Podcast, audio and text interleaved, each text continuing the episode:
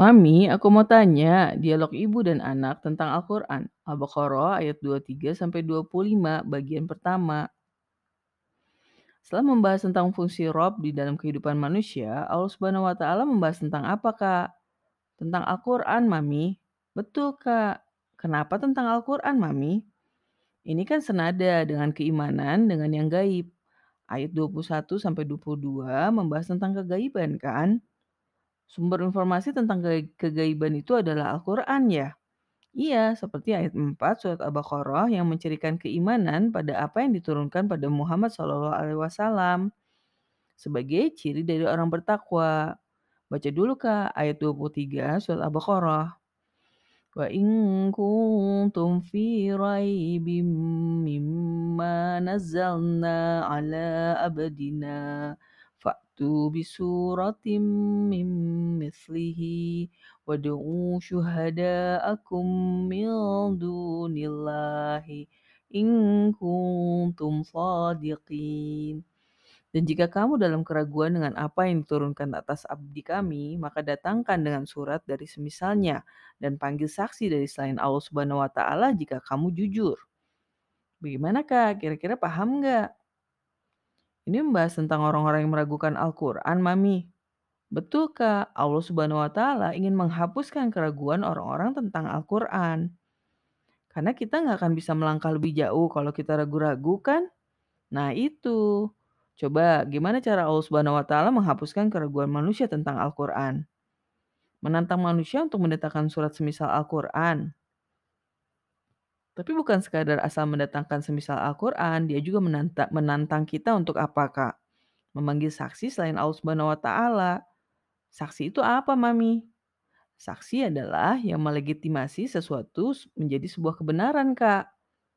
Jadi seakan Allah Subhanahu wa taala memerintahkan kita untuk mendatangkan Tuhan lain selain Dia dong, Mami. Ya, kira-kira begitu. Tentu saja ini sebuah tantangan kosong karena manusia tidak mungkin melakukannya. Jadi buat apa Allah Subhanahu wa taala menantang manusia? Agar manusia mau menelaah dirinya sejujur-jujurnya. Apakah dia menolak karena ketidaksukaan atas abdinya yaitu Muhammad Shallallahu alaihi wasallam ataukah karena merasa bisa mendapatkan kebenaran dari selain Allah Subhanahu wa taala? Tapi banyak yang mencoba membuat semisal Al-Qur'an, Mami. Banyak, tapi sekadar olokan saja. Jelas tidak bisa membuat pernyataan yang merupakan suatu kebenaran, tapi sekaligus indah dan menenangkan. Tapi banyak orang zaman sekarang yang membiarkan dirinya dalam keraguan akan Al-Quran, Mami. Berarti dia memang tidak mau mencari kebenaran, Kak. Orang yang sungguh-sungguh ingin menemukan kebenaran, pasti yang mencari kebenaran di mana pun. Dengan banyak membaca literatur dari mana pun ya, Mami. Betul, Kak. Dia juga akan melakukan studi perbandingan agama misalnya. Bukannya semua agama mengajarkan kebaikan, Mami? Karena semua agama kan sumbernya dari agama Allah Subhanahu wa taala juga kan? Lalu bagaimana orang pada akhirnya bisa sampai pada kesimpulan Al-Quran itu kebenaran tunggal, Mami? Karena Al-Quran itu adalah buku world's bestseller, Kak. Masa sih, Mami? Bukannya kitab suci lain yang world's bestseller?